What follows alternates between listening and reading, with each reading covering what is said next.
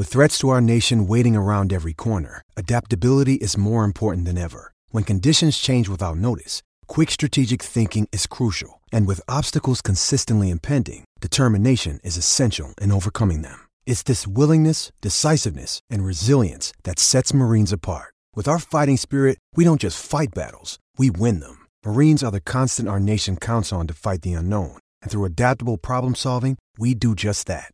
Learn more at marines dot com. James. Dennis Carter for Dirk.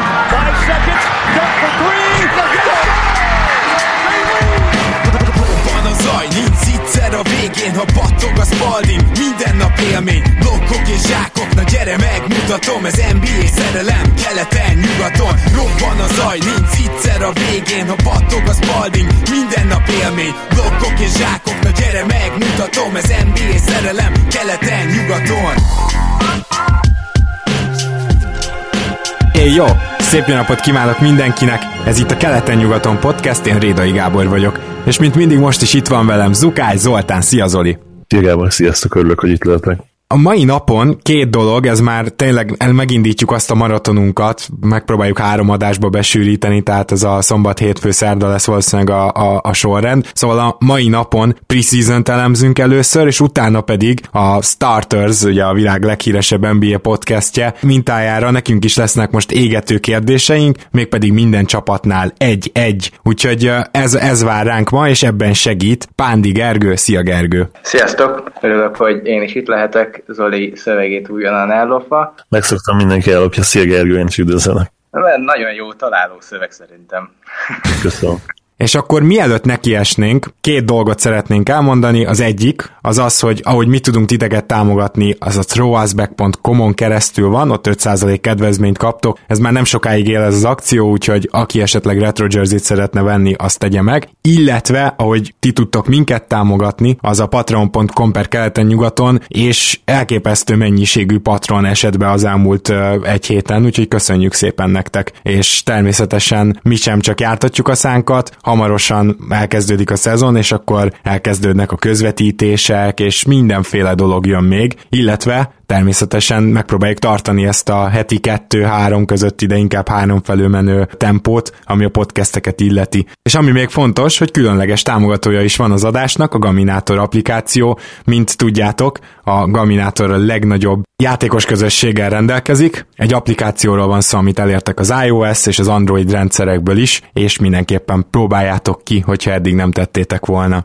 A preseasonnek a elemzése következik, talán azzal a felvetéssel, hogy sokszor volt már olyan, hogy a preseasonben rossz volt egy csapat, aztán utána egyáltalán nem mutatta ezt a szezon, vagy hogy jó volt, de aztán a szezonban mégis kijöttek a gyengeségei. A preseason mindig helyén kell kezelni, ugyanakkor mindig van két-három preseason meccs, és így, hogy most ugye leszűkítették az előszezont, így ezek még hatványozottabbak, vagy még inkább hangsúlyosak, ahol azért az edzők nagyjából a saját kezdő rotációjukat játszatják. És szerintem ezek azok a meccsek, amikre külön érdemes figyelni a preseasonben. Nyilván mindenki a saját csapatán keresztül legalább követi, és valószínűleg egyetért abban, hogy azoknak a meccseknek, amit mondjuk egy kínai vagy egy uh, ausztrál csapat ellen a C csapat játszik, azoknak ilyen szempontból nincs jelentőségük. És Gergő akkor... Bocsánat, én, én például szerettem volna egy húsz percet beszélni arról, hogy, hogy Morris Spates és Jimmer Fredett tudják-e majd tartani ezt a negyvenegy pontos átlagot azonban, amit, amit összehoztak, úgyhogy csak a magad nevével beszélj.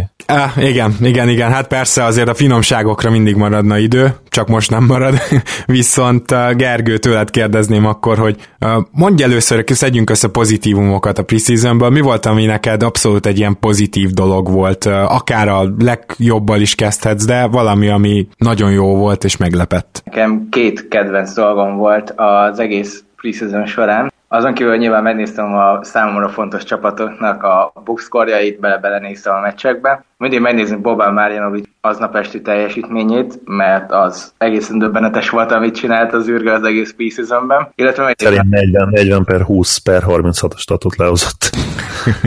A nagyon kemény egyébként, amilyen per harminchatos statjai vannak, és kíváncsi leszek, hogy ebből mit fogunk látni a szezonban. Másrészt a másik kedvenc részem az az volt, hogy megnézem, hogy André Drummondnak végre összejött egy tripla vagy sem, ugyanis bőszen próbálkozott, de jelentem, hogy egy se sikerült, neki pedig meccsenként azt hiszem valami három próbálkozása is volt. Igen, nem így például Alex Lennek, akiről szerintem nem tudtuk, hogy triplát dobál, de aztán Atlantában úgy látszik minden center elkezd triplát dobálni, ez ö, talán Dwight Howardon kívül az elmúlt években mindenkire igaz, és nem is akárhogy kezdte el, tehát ö, elég brutális tripla százalékkal nyitotta ezt a szezont, úgyhogy ha már Dedmond sérült, akkor majd Alex Len fogja a center posztról dobálni a triplákat Atlantában. Zoli, neked ö, mi volt, ami ilyen kiemelkedő pozitív meglepetés? Azt hiszem, hogy nem árulok zsákba macskát azzal, hogy, hogy az új dinamikus duó, amit már nem csak mi Mavs fanok kezdünk így emlegetni, hanem bizony en bé á szakírók is, mind Luka, ugye az új draftoltunk, mint pedig Dennis Smith junior a tavaly draftolt játékosunk elképesztő formában játszotta le a preseasont, és nagyon reménykedünk abban mi Mavs szurkolók, és azt gondolom, hogy elég sok semleges szurkoló is, hogy, hogy ebből az alapszakaszban is elég sokat meg tudnak majd mutatni. Érdekes, ez engem annyira nem lepett meg. Én kifejezetten azt vártam, hogy a preseasonben nem szenved Doncic. Én azt gondolom, hogy ő akkor fog igazán szenvedni, hogyha switching defense van vele szemben, vagy hogyha nagyon jó védő. És a preseasonben ezek a dolgok hát elég ritkán jönnek elő. Ugye az en bé á csapatok nagy része a switchinget, azt a playoffban használja leginkább, illetve a meccsek végén. Azért a hetven százaléka a csapatoknak még mindig nem erre alapoz, tehát azért nem mindenki Houston. És a legjobb védő Védők pedig sokat pihennek azért a preseasonben. Dennis Smith junior azért őtőle tényleg egy picit meglepődtem, hogy igazából azt látom vele kapcsolatban, hogy a tehetség az elképesztő, és talán ebben az évben tud lépni egyet, de még mindig nem hiszem, hogy ilyen hatvan százalékos té es es szezont várhatunk tőle, de tőle hatalmas előrelépés lenne mondjuk egy ötvenhat is. Nem, Zoli? Egyértelműen a hatvan százalékos té es es szezon az szerintem a hálom kategória neki ezen a ponton. Ugye a jumperjei nagyon jó százalékkal beestek, viszont ami számomra egy picit aggasztó, hogy a kimaradt kísérletei sokszor nagyon csúnyák, és hát minden meccsen szerintem kétszer legalább átdobja a gyűrű triplából. Ez még nem feltétlenül arra enged következtetni, hogy, hogy a jumperje feltétlenül konzisztens lesz. Meglátjuk. Azt gondolom, hogy, hogy fejlődött egyértelműen a gyűrű közeli befejezések terén, nagyon sokat dolgozott a nyáron, lesz egyértelmű látszatja, de, de azért nem számítok ilyen ultra hatékonyságra, mint ami a preseasonban jellemezte. Gergő, neked volt olyan csapat, amelyikre azt mondod, hogy meglepett téged a preseasonben? Olyan csapat, ami meglepett a preseasonben, igazából engem ami meglepett, és most lehet, hogy Homer leszek, vagy stb., de hogy a, a Lakers, amikor a kezdők játszottak, akkor szinte egyből működött. Ugye a kezdőben akár Brandon Ingramnek, akár LeBronnak, akár Rondónak, akár ugye Lonzónak, aki mondjuk csak két meccset játszott, megnézzük a net ratingjét, akkor ilyen plusz tíz körül net ratingük van. És hát azt én nem vártam azért, hogy akár főleg így, hogy a preseason nem is éppen a Lakersnek fekszik, azért sem, mert ugye most kerültek össze, másrészt azért sem, mert szerintem nekik az év elején a legnagyobb erősségük az pont, hogy a védekezésük lesz, igazából annak kell lennie, és itt ne, nem nagyon van azért még védekezés, ennek ellenére ők az elejétől kezdve működtek, pedig igazán erős csapatokkal játszottak, hiszen kétszer a Golden State-tel és kétszer a Denverrel, és mégis sikerült a kezdőknek végig pozitív net ratinget hozniuk. Úgyhogy nekem például ez egy pozitív csalódás volt, hogyha már így a kedvenceinkről beszélhetünk. Tehát a többi csapatnál inkább ilyen összességében néztem, azoknál mindenkinél van nekem pozitívumom, negatívumom. A Philadelphia nagyon meggyőző volt például, ők nagyon tetszettek, annak ellenére, hogy, és erről hogy később beszélek, nekem van egy aggályos dolog azzal kapcsolatosan, illetve a Cleveland-del kapcsolatban, hogy még a harmadik kis kedvenc csapatomról is szóljak pár szót, ott pedig azt, azt tűnt fel, hogy ez a csapat igazából sajnos lehet, hogy túl jó lesz ahhoz, hogy a drafton jó helyen végezzenek, ugyanis nekem ez a preseason, hát nem is tudom most akkor, hogy mondjam, pozitív csalódás volt, vagy úgy mondjam, hogy negatívan volt pozitív csalódás, nekem nem tűntek annyira rossznak, mint amennyire kellene, hogy rosszak legyenek. Hát van benne valami, de egyébként azért hozzáteszem, hogy a, a Clevelandből viszont gyakorlatilag senki nem tudta megmutatni azt, hogy ezt a csapatot akár csak, nem tudom, egy fél időre is a hátára veheti labon kívül, tehát csapatként egész jól kezdenek funkcionálni, de azért olyan nagy dolgokat szerintem senkitől nem láttunk, és különösen igaz ez egyébként a újoncukra, milyen nehéz szó már, Sextonra. Úgyhogy, úgyhogy Én, én nem teljesen osztom ezt, amit mondasz, de megér, megértem, tehát nézted a meccseket, és láttam én is azért azt, hogy egészen jól tartották magukat szinte az összes csapat ellen, akik ellen pályára léptek. Szóval nem az volt, mint például Sacramentóban, hogy mondjunk egy ilyen negatívat is, ahol ilyen teljes esélytelenség, tényleg, tehát, hogy nagyon-nagyon para, amit a Sacramento bemutatott itt a preseasonben, gyakorlatilag mint ilyen, hát és, és nem is állunk ettől ugye messze, de mint egy főiskolás csapatot láthattunk volna. De, de a Sacramenton kívül van még egy ilyen egyértelmű negatív jelenség a preseasonben, az pedig a New Orleans Pelicans védekezése. Nem tudom, Zoli, hogy te mennyire nézted a Pelicanst a preseasonben, de azért elég aggasztó, nem csak az ötveresség, hanem inkább a hogyan. Szóval mielőző válaszol, így nem tudom, hogy azt láttátok-e ti, és esetleg a hallgatóink ha látták-e. DeAndre Foxnak volt egy kettő plusz egyes akciója a San Antonio elleni meccsen, de nem tudom pontosan, mindegy is, valamelyik csapat ellen, és a Kingsnek a Twitter fiókja ezt megosztotta. Nagyon égett a Sacramento, és a jobb alsó sarokban az eredményjelződre rátettek egy cenzort feliratot, és úgy tették fel a Twitter fiókukra a videót. Szerintem nagyon vicces volt. Jézusom. Jellemző a Sacramento Twitter falára ez az önironikus hozzáállás, de ehhez az előszezonhoz nem is lehetett máshogy hozzáállni. Hát igen. Láttam a Twitteren is ezt, ezt az ominózus vicces kiírást. Valóban rendkívül humorosak a, a Twitter kezelői a Kingsnek. És a Pelcra visszatérve a Raptors elleni mérkőzésnek körülbelül felét láttam, ahol Davis elképesztően dominált. De valóban a védekezése a New Orleansnek elképesztően konzisztens volt, ahol nem játszott Davis, ott azt hiszem száznegyven pontot kaptak a Heattől, de ugye egyébként... Hát a Raptors C-től is ugye, mert a Raptors gyakorlatilag a C csapatát meg a, a farm csapatát küldte ki a pályára New Orleans ellen, tőlük is száz harminc fölött kaptak amúgy, tehát ez igen, is elég durva.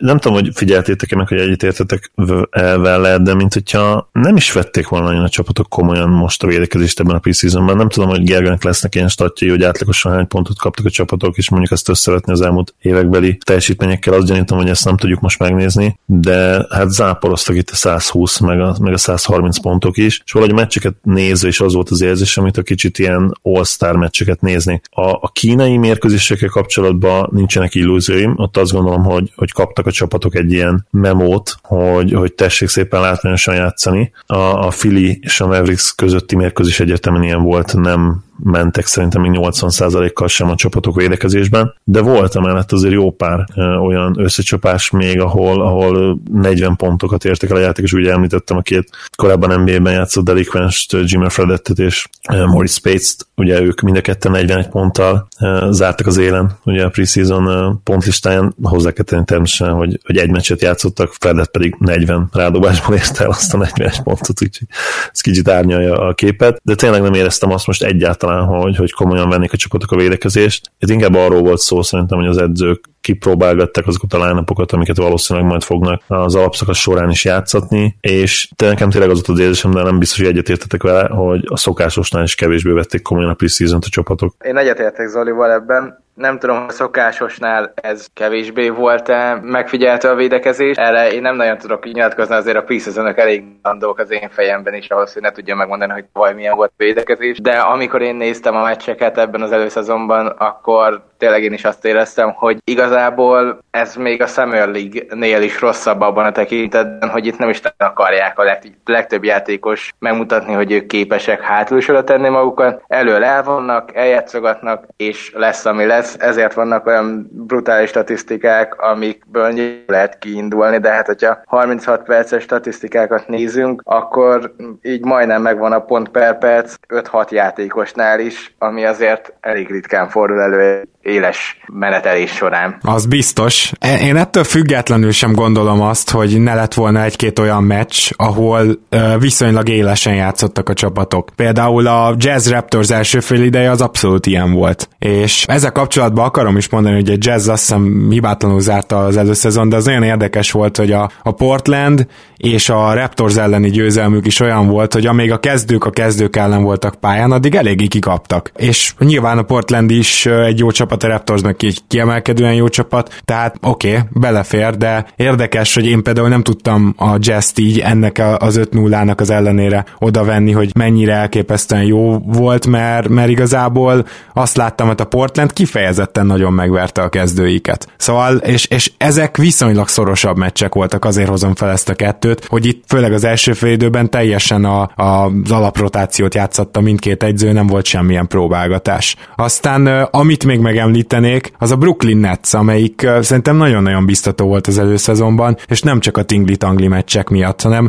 főként azért, mert egyénileg is több olyan teljesítmény volt, és gondolok elsősorban Levertre, Jarrett Allenre és Joe Harrisre, szóval, hogy ő, ők hárman, az biztos, hogy nagyon-nagyon készen állnak erre a szezonra. Tehát én nagyon meglepődnék, hogyha a tavalyi játékosok lennének. Már mondjuk Joe Harris tavaly is egy elég korrekt játékos volt, de, de azt mondom, hogy például náluk látok egy ilyen szintlépést, és ezért meglehetősen biztató volt számomra a Brooklyn. A másik biztató csapat pedig a Charlotte Hornets volt. Nem tudom, hogy róluk mi a véleményetek. Akár Willy Hernán Gomez teljesítménye, aki lehet, hogy nem is fog játszani, lehet, hogy ugye a pad Biombo jön, ugye Zeller lesz a kezdő, tehát hogy azért ott nagyon sok jó teljesítmény volt szintén. A Bridges abszolút, tehát most ha nem lett volna a sérülés, akkor szerintem sokkal többet beszélnénk róla. Jeremy Lamb nagyon jól játszott, Kemba Walker ready for the season tényleg, tehát hogy látszik rajta, hogy jó formában kezd majd, illetve én azt gondolom, hogy a többiek is nagyjából hozták azt, amit tudnak, és ez a csapat, ez engem annyira meggyőzött a preseasonben,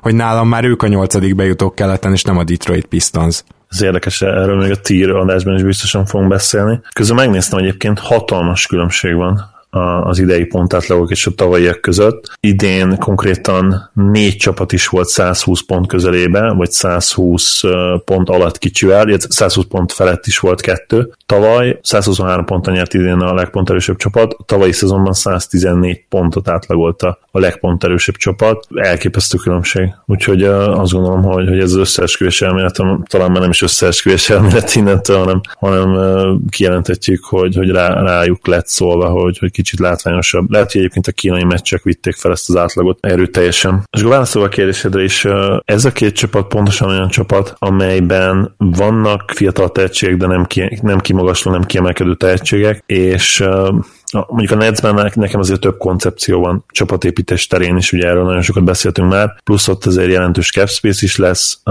a location is, ott van azért a top négy-öt legjobb helyszín között, én azt gondolom. Szóval én, én őket azért elválasztanám, de valóban ami a játékot illeti, azzal mindenképpen meg lehetünk elégedve, mert meg főleg nyilván azok, akik ezeknek a csapatoknak drukkolnak, nagyon-nagyon egységes, mély csapatbenyomását keltették. Hozzáteszem, hogy azért az ilyen típusú csapatoknak szerintem egyszerűbb kitűnni a preseasonben, és lehet, hogy a reguláris alapszakaszban, ahogy elkezdődik, azért már nem lesz ennyire egyszerű dolguk. És visszatérve a játékosokra, majd szeretnék egy valakiről beszélni egy kicsit, egy pár percet, mert szerintem volt egy olyan még mindig fiatal, de már elkép, most elképesztő szupersztár, aki nálam kicsit ellopta a sót, így a preseasonben, és, és alig várom, hogy, hogy elkezdje a szezont, mert szerintem még nem ért el az utolsó, nem is tudom, hogy ezt mondja, ez a Final Form, tudjátok, a Dragon Ball-ra utalva. Uh-huh. Na, de most tűkönölünk, akkor mondd el, hogy ki az. Hát Jannisra gondolok, kicsit meg is lep, hogy, hogy nem esetlen nektek. Hihetetlen módon dominált ezt a, ezt a három mérkőzést a preseasonben. Gyakorlatilag azt hiszem huszonnégy percet átlagolva ért el egy brutális tripla-dupla átlagot, ilyen huszonöt pont környékén, tizenegy lepattanó és tizenegy assziszt, tehát uh, oda tette magát a mi Janniszunk elég durván huszonnégy perc alatt meccsenként, uh, nem is tudom elképzelni, hogy ő, hogy ő milyen formában fog elkezdeni a szezont. Ugye a tavalyi évet is úgy kezdte, hogy már az, azon gondolkodtunk egy hónap után, hogy, hogy a per rekordot megdöntheti, aztán természetesen kicsit lecsillapodott ő, nem vagyok benne biztos, hogy idén uh, olyan hamar és olyan mértékben fog lecsillapodni. Kíváncsi leszek egyébként egyébként tényleg fantasztikus preseasonje volt, mint ahogy ugyanezt elmondhatja egy olyan játékos, akiért kifejezetten aggódtunk, és akit én félig már kezdtem is temetni, Jusuf Nurkić. Szerintem az, ez a preseason, ez a legbiztatóbb volt, ami történhetett vele, és történhetett a Portlanddel.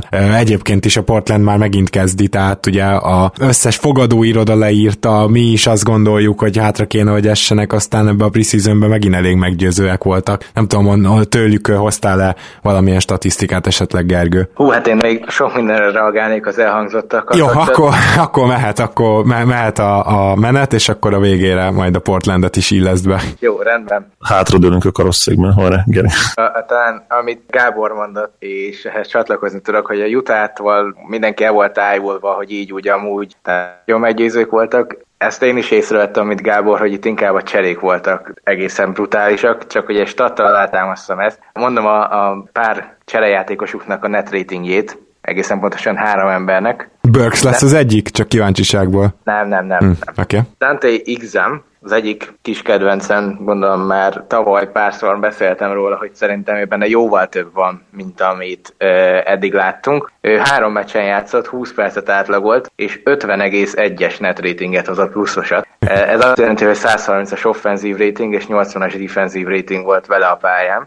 Aztán egy másik csere, őt is szeretem egyébként, ugye gyúkosként, Grayson Allen, ő neki volt egy öt meccsen, ő húsz percet játszott szintén, neki harmincötös ratingje volt, és Jay Crowdernek, a harmadik cserének, aki szintén húsz percet játszott, és ö, mind az öt meccsen játszott, neki harmincnégyes net ratingje volt, ami azért elárulja azt, hogy tényleg itt a cserék hozták ezeket a meccseket vissza, és azt is talán elárulja, hogy volt honnan visszahozni ezeket. E, aztán még ott volt ugye nyilván Derek Favors szintén csereként, ő is egy harmincas net ratinget hozott, tehát ez látszik a statokból is, hogy itt azért inkább a cserék voltak azok, akik e, hozták ezt az öt nullás makulátlan mérleget. Aztán a Charlotte-tal kapcsolatban én csak azt szerettem volna elmondani, hogy, hogy Willy Hernán Gomez, szerintem ő hozta a legjobb preseasont a Charlotte játékosai közül. Nekem az is, nekem az is óriási szívfájdalom volt mindig, ahogy őt a New Yorkban hanyagolták, illetve azt, ahogy a, a Charlotte-ban is hanyagolták eddig,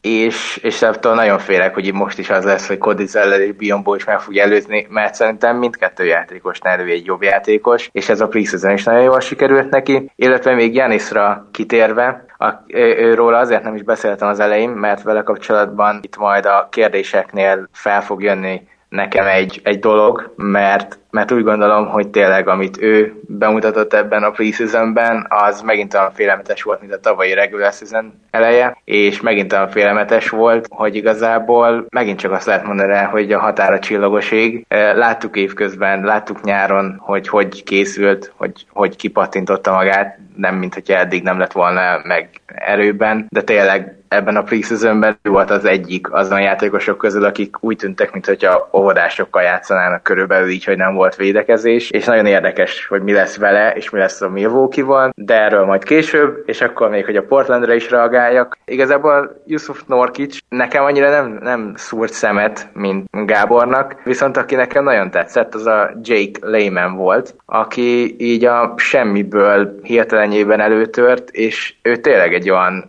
preseasont hozott le, amivel valószínűleg megcsinálta magának az egy szezonra a, a játék lehetőséget. Mondjuk azért ezt gyorsan tegyük hozzá, hogy Aminu és Harkless mellett gyakorlatilag nincs más bevethető hármas, négyes posztos játékos igazán, úgyhogy uh, nem is baj, hogy ő jó volt, mert bajban lenne a Portland, hogyha nem lett volna az. Igen, illetve én még Nick Stauskas-ról beszélnék a Portlanddel kapcsolatban, aki pedig nagyon úgy nézett ki, hogy a ligából is ki fog kopni, és ehhez képest ő is összerántott egy nagyon korrekt, negyven százalékkal triplázott, és, és szerintem egész jó perceket hozott le. Úgyhogy a Portlandnek talán az idei erőssége az a mélysége lesz, hiszen ott van még ugye Curry is, és bár nyilván az előbb pont azt mondtad, hogy hármas, poszt, hármas négyes poszton nem állnak jól, de a többi poszton viszont elég jól állnak ahhoz, hogy jól, jól tudjanak rotálni a két uh, sztár körél. Uh-huh. Abszolút benne van. Én még egy pozitívumot említenék, az Chris Paul játéka volt, aki nagyon-nagyon, de egyébként Hardennel együtt, de hogy tényleg nagyon úgy nézett ki ez a Houston, hogy megint dominálni fognak. Sőt, hogyha már így külön mondhatom, akkor talán az ilyen legdominánsabb csapat az a Houston volt szerintem az előszezonban. Zoli? Igen, Harden és Paul is egyaránt elképesztően dominánsak voltak, és az volt egyébként az érdekes, hogy, hogy hogyha megnézed Paul statjait, boxkor statjait, akkor nem ájulsz el tőlük, de hát volt szerencsém belenézni. Például a huszonkettő pontos Grizzlies elleni meccsébe, ami ebből számomra kivétel is volt, mert boxkor statokra is nagyon rendben volt. Hihetetlen, hogy, hogy mennyire dominált a játék minden elemében. Tehát volt huszonhat perc játékidő alatt, talán volt öt stealje, meg volt kilenc asszisztja, minimális labdaeladással, és a büntetővonal is oda árt, jó párszor beverte a tripláit. Ráadásul ezek gyakran voltak emberről step-back triplák, és azért a Memphisban alacsonyabb posztokon van egy pár jó védő. Igen, nem beszélünk róla sokat, de Chris Paul, cé pé három hihetetlen mennyit fejlődött, mint shooter az évek során, és, és olyan gyönyörűen beleillik most már ebbe, ebbe az új en bé á-be, hogy, hogy hihetetlen, pedig régen szerintem alig emelt rá triplát az első szezonjaiban, ilyen pár kísérlete lehetett, és ehhez képest pedig per harminchatra szerintem most már öt felett volt az elmúlt években. Úgyhogy kimondhatjuk, hogy, hogy gyakorlatilag elit dobóvá vált. Igen, ugye háromszázhetvenkilenc, majdnem négyszáz kísérlete volt az előző szezonban például, úgyhogy hihetetlen a csávó. Bármi más esetleg, Gergő, ami neked feltűnt? Például nem tudom, hogy feltűnt-e, hogy Lowry és Kawhi egészen jól néztek ki a pályán, de ez lehet, hogy inkább csak akkor tűnik fel az embernek, hogyha látja is őket. És hát én például ezzel eléggé elégedett voltam, és Siakamnak ez a mindenki kiugró szezont várt tőle, hát igen, van mire. Tehát például szerintem a Raptorsnál abszolút uh, érdemes bizakodni az alapján, az előszezonbeli teljesítmény alapján. Tehát bevalljam őszintén azt, hogy hogy néznek a játékosok a pályán, azt én mindig a barátnőmre szoktam hagyni. Ha, ha, ha, de azért jó volt. Elnézést. Szóval igen, egyébként nekik az első meccsüket néztem meg csak, kíváncsi voltam, hogy Kawhi hogy fest a pályán. Szarpói megint eszembe jutott, inkább nem menjünk el, hogy hogy fest a pályán. Pedig ezt a Willy Collistein-től kéne megkérdezni. Ja, tényleg ezt pont most hallottam, ahogy a podcastben mondta Gábor. Ö, igen, szóval... Most itt arra gondolunk, hogy ecsetfejűek szegények? Akkor tulajdonképpen Lonnie Walker elég jól fog festeni, nem? Igen, ezekhez a nagyszerű poénakhoz már a tényleg jöhetne Koválynak a nevetés, és akkor körül lenne bástyázva ez az egész podcast, mert gyakorlatilag mindenki kikapcsolná. Úgyhogy igen, szóval Kawhi jól néz ki a pályán, és tényleg olyan volt, mintha nem is nagyon hagyott volna ki. Én nem láttam, hogy rozsdás lenne ő bármiben. Szerintem egyre gyanúsabbnak tűnik, hogy itt azért az a tavalyi sérülés, az, az csak papíron volt sérülés. De ez a Toronto szurkolóknak nyilván nem probléma. A San Antonio szurkolók meg most már csak dühönkednek érte, szerintem ők meg jobban teszik, hogyha ezen túllépnek. Ez biztos, szegény San Antonio, amelyik egyébként a preseasonben nem teljesített rosszul, azért azt tudjuk, hogy Popovicsnál tényleg olyan a csapat, hogy, vagy olyan a rendszer alapból, hogy szinte minden játékosból ki tudja hozni a maxot. És van egy másik ilyen csapat is, ugye a Boston és Stevens, ahol mondtad, hogy Kawhi nem tűnt rozsdásnak, hát Hayward és Irving viszont de. Hayward mindenképpen, Irving jobban nézett ki, ő, ő nem tűnt annyira rozsdásnak, mint Aaron Baines, nem tudom, hogy jönnek ezek a szarpoénak, elnézést kérek most már tényleg. Szóval, hogy Irving annyira nem tűnt rozsdásnak, Haywarddal kapcsolatban Kicsit, kicsit azért én, én még bizonytalan vagyok a, azzal, hogy hogy fog visszatérni. Ez a preseason nem mutatott jól, de azért nyilván még korán van ahhoz, hogy bármit mondjunk ezzel kapcsolatban. Illetve én lehet, hogy, hogy kicsit alul értékelem a Celtics-et, ezt tavaly is megkaptam párszor, de nekem ugye az egész Celtics kicsit olyan csalódás volt. Tétumtól se láttam azt, hogy ő a tavalyi playoff után ugyanabban a elszántsággal, ugyanazzal a játékkal hozakodna elő. Jaylen Brownba se láttam, hogy annyit fejlődött volna, mint akár első évvel a másodikra. Nyilván ez csak egy preseason, de a Boston nekem kifejezetten olyan volt, hogy én azt vártam, hogy hú, ez most nagyon ott lesz, és ehhez képest úgy el, eljátszogattak, de nem láttam azt a meggyőző, nagyon mindent áttörő játékot, amit talán vár tőlük. Meg sem azt a védekezést nem láttuk, nem? Tehát uh, Horford egyébként hozzáteszem, nagyon jó preseasont hozott le, de a Bostonnál is van egy kicsit probléma a védekezéssel, és egyébként hozzáteszem, hogy a Raptors is csak nagyon-nagyon rövid időkre védekezett olyan szinten, ahogy tud, illetve a harmadik uh, top hármas csapatom, amit már mondtam, a Jazz, szintén ugyanezt tudom elmondani, úgyhogy nyilván ebbe igazatok van, hogy nem védekeznek annyira a csapatok, de azért jó lett volna, hogyha néha emlékeztetnek rá. Igen, és uh, visszatér egyébként a Celticsre, náluk a, az offense is azért most elég erőteljesen dadolt, és nyilván az egyik okának Hayward volt, aki hát fejben még uh, úgy néz ki, hogy, hogy nincs teljesen ott, de, de azért ne írjuk le őt még az alapszakasz kezdetére, én azt gondolom, hogy, hogy uh, főleg egy jó sport pszichológus segítségével, aki valószínűleg eddig is dolgozott vele, azért ő elég hamar készen, készen állt a szezonra, és uh, én nagyon remélem, hogy, hogy vissza tud térni, ha nem is száz százalékos formában, de mondjuk ilyen nyolcvan-kilencven százalékos formában már ebben, ebben az évben, és akkor hosszú távon talán mondjuk, mondjuk a következő a tizenkilenc-húszas idényre elérhetné a, a régebbi egy ilyen bajnoki csapat harmadik legjobb játékosa szintet, vagy lehet, hogy talán második legjobb játékosa szintet, amit abban a bizonyos utolsó playoffban mutatott a Jazzben. Hogyha a Paul George követendő példa, akkor azt hiszem, hogy optimista lehet mind ő, mint pedig a, a szurkolói, mert bár ez ilyen jellegű sérülések hatalmas pszichológiai nyomot hagynak egy játékosban, amint azt meg tudják oldani,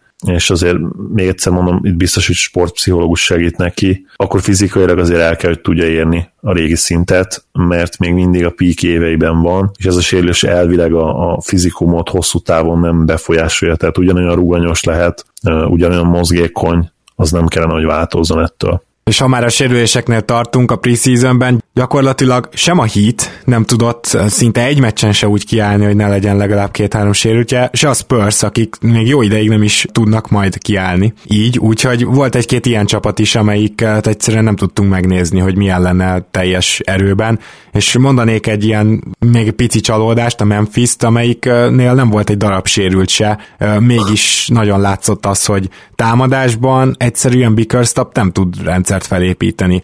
Annyira durva a helyzet, hogy ha nézed a Memphis meccseit, akkor azt látod, hogy hát igen, elindítanak egy támadást, ez elég hamar levédekezi az ellenfél, és akkor utána jöhet a Gasol-Conley kettő kettő. És szinte az összes, amíg pályán voltak, így végződött, hogy van hátra nyolc másodperc, és gyorsan kettő kettőből valamit csináljunk. Szóval ez, ez nagyon problémás, és én kb. Már a preseason alapján kirúgnám Bickerstaffot, de hát nyilván preseason alapján senkit nem fognak kirúgni. Minden esetre ez, ez nagyon kevés volt, és ugye tőlük meg jobb védekezést is vártam, de azzal már tényleg megvárom az alapszakaszt, hogy hogy védekeznek a csapatok. Térjünk is rá a podcastünk második szakaszára, ahol, mint mondtam, a Starters mintájára szeretnénk mi is égető kérdéseket feltenni a szezon előtt. harminc darab kérdés lesz, hiszen harminc csapat van. Mielőtt azonban erre rátérünk, csak gyorsan szeretném elmondani, hogy aki esetleg még szombaton meghallgatja ezt a podcastet, így szombat este, annak uh, holnap, de egyébként a lényeg az, hogy vasárnap ki fogunk rakni a Zolival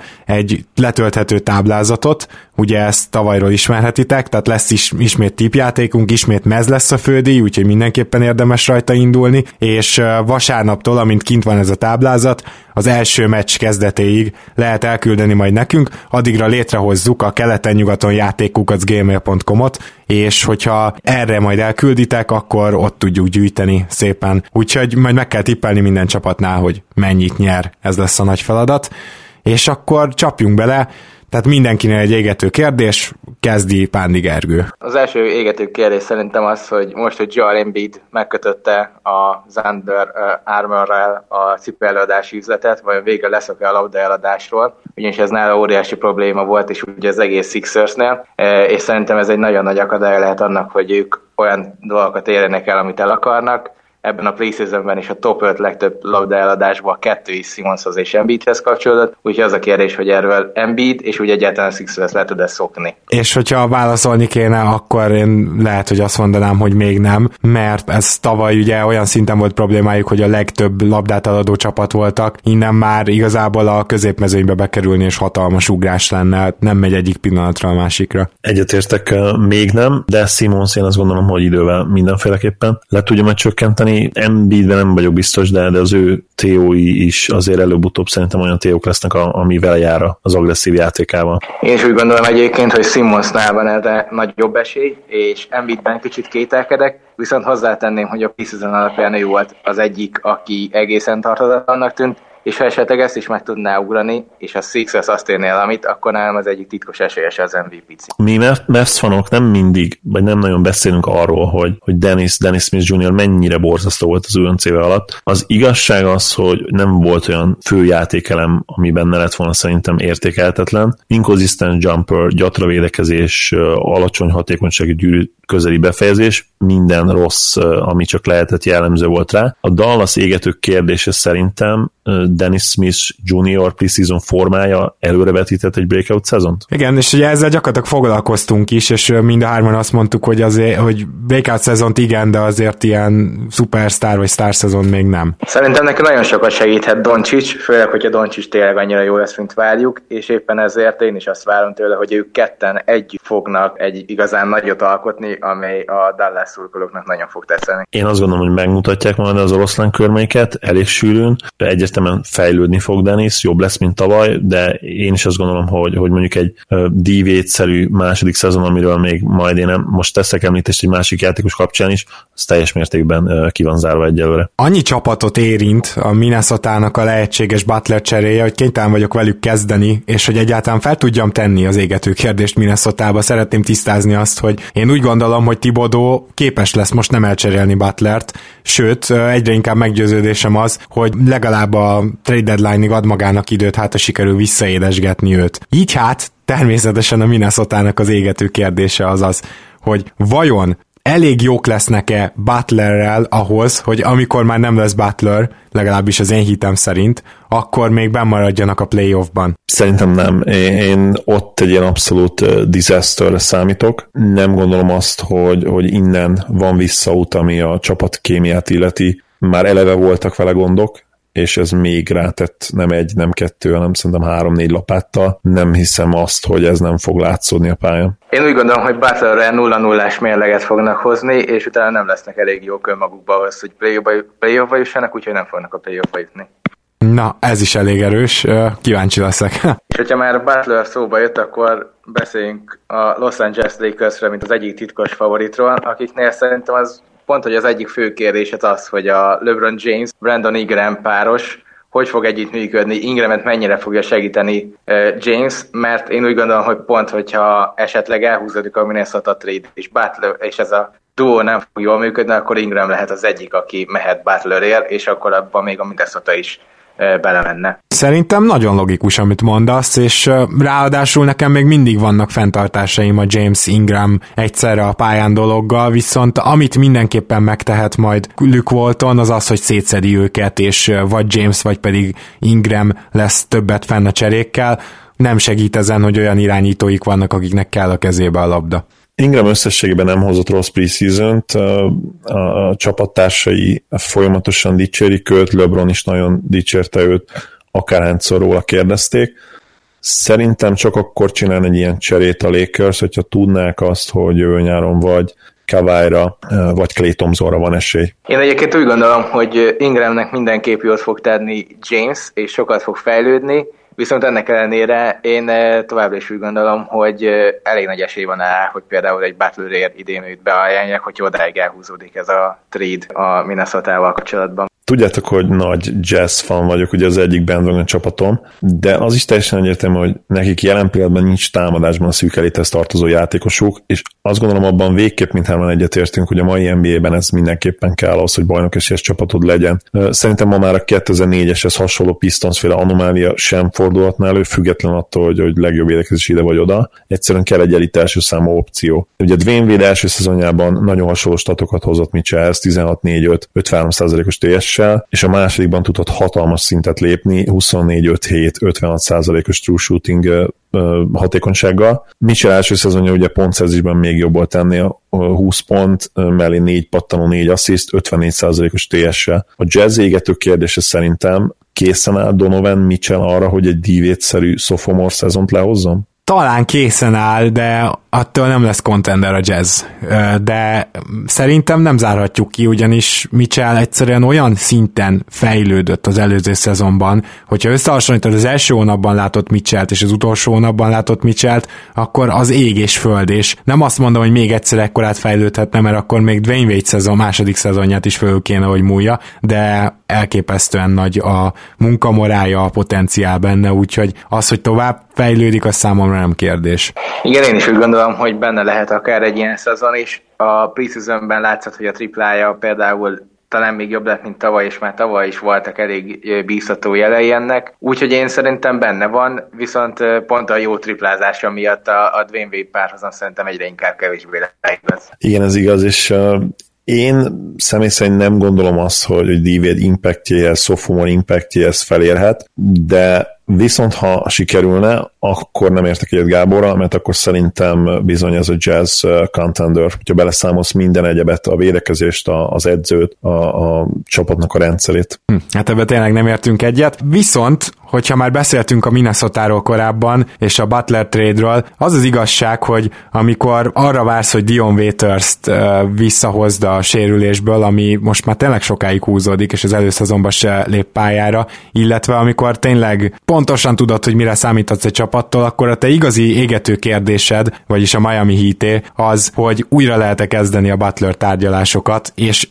biztos vagyok benne, hogy ez a Minnesota kell, de én azt gondolom, hogy ennek a csapatnak az egyetlen útja az igazi javulásra, hogy ne a hatodik, hetedik helyen végezzen keleten, az az, hogyha sikerülne összehozni ezt a trédet, és ugye a Richardson, Dion Waiters és pick csomag az, ami most kevésnek bizonyult, amiben egyszer már megegyeztek, szóval tényleg nem lehet könnyű a Minnesotával, ezt elismerem, de a kérdés továbbra is fennáll, hogy fel lehet-e melegíteni ezt a szálat. Szerint Szerintem nincs olyan csomagja a Miami-nak, ami reális és érdekel a Minnesotát. Én például ezzel a csomaggal kapcsolatban, amit te is említettél, én úgy gondolom, hogy akkor már a Minnesota helyében inkább hagyjon kifutni Butler szerződését, és legalább van cap space-em. Igen, hallok arra, hogy egyetértsek Gergővel. Richardson jó kis játékos, de de nem az a játékos, aki, aki köré feltétlenül építeni akarsz, még úgysem, mint második számú opció, ugye, hogyha a Townsban, mint első számú opcióként gondolkodunk, sőt, még szerintem harmadik számú opcióként sem, bár ugye abban meg tudom, hogy megint csak egyetértünk, hogy Wiggins borzasztó második számú opció, és kizár dolog, hogy ő valaha bajnokcsapat második legjobb játékosa lesz. Szerintem újra kezdődhetnek a tárgyalások, viszont itt szerintem inkább Riley múlik, ugye ő csapta rá állítólag, ha hihetünk a híreknek, jelentéseknek, a telefont tipsre. Szóval először valószínűleg neki kellene revideálni az álláspontját, és, és újra jelentkezni, hogyha a tips, és mondjuk küldeni egy ilyen üzenetet, hogyha a tips, ha jobb belátásra tért, akkor, akkor újra tárgyalhatnak. Hát igen, ez tényleg így van, mert ugye nem véletlenül csapta rá a kagylót, hanem azért, mert megegyeztek, és aztán, mikor legközelebb beszéltek kb. Az orvosi papírok után, akkor egyszer csak kitalálta a Minnesota, hogy még többet akar. Én egyébként nem értek egyet azzal, hogy itt Richardson az, ami kevés, és szerintem a Gergő sem erre gondolt, hanem hogy Dion Waiters szerződését már nem éri meg a dolog. De persze ízlések és pofonok, szerintem Richardson nagyon pofás harmadik opció lenne, mondom sorrendben Karl Anthony Towns, Jeff Teague mögött, és mondjuk Wiggins előtt. Na mindegy, hát ez, ez is tudjuk, hogy nem, nem következhet be. Igen, Wiggins nyilván alig várja, hogy negyedik számú opció. Tovább menve egyébként még visszacsatolva, szerintem Richardson sem kell a Minnesotának, de ezt majd meglátjuk. Következőre átérve szerintem az egyik legérdekesebb játékos az idei rookie classből, és az egyik legtöbbet ér- támol- támadott játékos az Trae Young, és vele kapcsolatban szerintem a fő kérdés az, hogy az Atlanta elbírja-e az ő védekezési hiányosságait, amelyek valószínűleg egész karrierét végig fogják kísérni. Ugyanis szerintem azt már láttuk a preseasonben is, hogy a szervezőkészsége szerintem egyedülálló a rookie classben, és a dobása is meg fog érkezni, az önbizalmával pedig nincsen probléma. Én azt gondolom, hogy igen. Soha nem lesz jó védő, ez teljesen egyértelmű, de ha Ha tudja tovább csinálni azokat a dolgokat, amiket a preseasonben tudott, amik egyébként sokkal ígéretesebbek voltak, mint, mint a Summer League-ben, úgyhogy mondhatjuk, hogy most már lehozott egy ilyen signature meccset is, nyilván korai karrier signature meccset, de nagyon értékes volt. Azzal a, a fasorból elengedett győztes triplával egy, egy jó mérkőzés után, egy, egy jó csapat ellen. Úgyhogy én, én nagyon pozitív vagyok vele kapcsolatban, eddig is egyébként pozitív voltam vele kapcsolatban, Mavs szurkolóként sem tekintek erre versenyként, drukkolok neki is, hogy, hogy minél jobb játékos legyen. Szerintem most az első két-három szezonjában jelentős lesz az a hatás, amit a védekezése mutat, tehát eléggé le fogja húzni a csapatot, amikor pályán van, és ezért azt mondanám a kérdésedre válaszként, hogy talán, de majd. Én egyébként egészen pozitív vagyok ebben a kapcsolatban is. A preseason nyilván preseason, és beszéltünk róla, hogy kevés a védekezés, de az Atlanta pont az egyik csapat volt, amelyik szerintem egész jól védekezett, és csak egy számot hozok, Trae Young defensive ratingje kilencvenöt egész hét volt a pályán töltött huszonöt perces átlagával, ami egy olyan statisztika, amit nyilván nem fogsz tudni fenntartani, de sose gondoltam, hogy ilyet fogok látni Trae Young neve mellett. Ha már témánál vagyunk, támadás ma azt gondolom sokkal fontosabb, mint a védekezés. Ez valószínűleg a múltban is így volt, de, de akkor még mint mantra ugye mindig az volt, hogy a legjobban védekező csapatok nyernek a play-offban. Azt gondolom, hogy ez ma már egyértelműen nem igaz, viszont az mindig, az ma is igaz, és mindig igaz maradt, hogy borzasztó védekezéssel nem lehet egyszerűen bajnok esélyes csapattá válni. A Nuggets égető kérdése: képes lesz végre ez a csapat akár egy közepes védekezés felépítésére? Rövid válasz, nem. Egyszerűen nem látom azt. Millsap elképesztően jó védő, mindig, akárhány éves, nem látom azt Will Bortonnal kezdőbe, pláne nem, úgyhogy nekem elég egyértelmű nem erre a válaszom, ahogy majd a valamelyik következő adásba be fogjuk tenni a bottom five védekezés, támadás, meg top five védekezés, támadás, szóval onnan is látjátok majd azt, hogy mire gondolok a Denverrel kapcsolatban. Igen, én is egyetértek Gáborral, nem látom, hogy ebbe a Denverbe ki az, aki javulást hozhat, és hogy őszinte legyek, itt igazából még azok az emberek jönnek meg, akik alkatilag legalább látszanak, hogy ez a tipikus, atletikus, jó védőnek számító ember lenne, akiben megvan a potenciál. Szóval én is úgy gondolom, hogy ez a csapat sose lesz jó védő, közepes védő sem, maximum a közép résznek az alján lévő. Nekik a támadásban kell továbbra is hozni azt a dominanciát, ami már tavaly év végén többször megvolt. Én azért bizakodom abban, hogy talán végre elkezdhetnek legalább lépkedni a jó irányba, ha nem is szaladni, hogy itt egyértelmű, hogy, hogy egyéni védőkre alapozva soha nem lesz jó rendszer, és mivel ugye folyamatosan Melón az edző, és, és a segítő is, ha jól tudom, évek óta standardek mellette. Talán ez jelentheti azt, hogy, hogy végre tudnak haladni, és, és kidolgozni egy olyan csapatvédekezést, ami, ami talán jobban működhet. Nyilvánvalóan ők is tudják a, a hibákat, és ebben lehet ilyenkor bízni, és talán ez az egyetlen előnye annak, hogy, hogy egy edzői stáb is, és egy Melón vezette edzői stábban jelen pillanatban náluk. Mondjuk kérdés az ugye, hogy Melón mint védekező edző, vagy egyáltalán milyen védekező ötletei vannak, tehát ezt majd meglátjuk, eddig ugye ebben síralmasan szerepelt az összes csapata. Mint ahogy nagyon fél a síralmas szerepléstől Blake Griffin és André Drummond is, és hozzájuk kapcsolódik a Detroit égető kérdése. Az az igazság, hogy ez az első ilyen költői kérdésem, de azért megpróbálhattok rá válaszolni. Mi van, ha mondjuk hetven meccsnyi Griffin és nyolcvan meccsnyi Drummond sem elég a playoffhoz keleten? Szinte legyek, én meglepődnék, ha ez megtörténne, de ha ez se elég a playoffhoz, akkor az van, hogy Detroit felkészülhet a purgatóriumra, ugyanis ez a következő pár évben így fog eltelni. Nem csak, hogy felkészülnek szerintem a purgatóriumban, hanem ismerőket örömmel fognak fejest túrani bele. Szegény Pistons, na hát azért pozitívan még meglephetnek minket, de egyébként teljesen osztom a véleményeteket. Akik viszont szerintem pozitívan meglephetnek minket tényleg, az az Orlando Magic, és én e, itt az égető kérdést abba tenném fel, hogy vajon Steve Clifford képes lesz arra, hogy végre hozzányúljon a fiataljaihoz, és nem olyan értelemben, mint hogy a, a, a, ahogy páran gondoljátok. Atya ég! Őszintén nem jutott volna eszembe, de hú, igen. Okay. És lesz arra, hogy hozzányúljon a fiataljaihoz, és mikor fogja Nikola Vucevicet a kezdőben kicserélni arra a Mohamed Bambára, aki egy egészen brutális preseason-t hozott. Ajánlom mindenkinek megnézni a statisztikáit, nagyon durva. Én nagyon remélem, hogy, hogy Vukot végre elcserélik, mert az igazság, hogy ő, ő egy ilyen hatodik ember szerepbe annyira gyönyörűen beleillene egy konténerben, nyilván a szerződésehoz egy kicsit nagy, és ráadásul akkor ugye megnyílna az út Mo Bamba el, előtt, aki nekem is egyébként az egyik nagy kedvencem. Hát és arról nem is beszélve, hogy akkor végre ugye a négyes ötös poszton lenne három fiatal tehetséged, mert mondjuk Gordont is négyesként játszatod, és erről már sokat beszéltünk, hogy Isaac pedig én négyes ötösbe jobban el tudom képzelni, mint hármasba, hogy most játszik. Szóval igen, hát ha elcserélik Vucevicet, de hogy válaszoljak a kérdésre, Cliffordnak muszáj lesz hozzányúlni a fiatalokhoz, szerintem itt most nincsen más opciója, és hogyha mással próbálkozik, és a szokásos, konzervatív felfogását hozza mindig játékban, mind rotációban, akkor abba hamar belebukik, mert Orlandóba egyszerűen nem ez a koncepció. Én is nagyon bízom benne, hogy a fiatalokat fogja elővenni, és szerintem ez az Isaac, Isaac, Bamba, Gordon trió, ez egy nagyon jó trió lehet, és úgy gondolom, hogy itt védekezésben és támadásban is jók lehetnek, itt minden wingspan megvan, itt tényleg megvannak azok az atletikus játékosok, akik mondjuk a Denverből hiányoznak, csak attól félek, hogy nehogy Kid véletlen bepopátlankodjon a wingspanekhez, és elkezdjen idejönni, mert ők ezt, ezt nagyon szereti. Ha, igen. Igen, minden wingspan náluk van, meg a, meg a Bucksnál. A liga wingspanje kilencven százaléka szerintem ennek két csapatnál.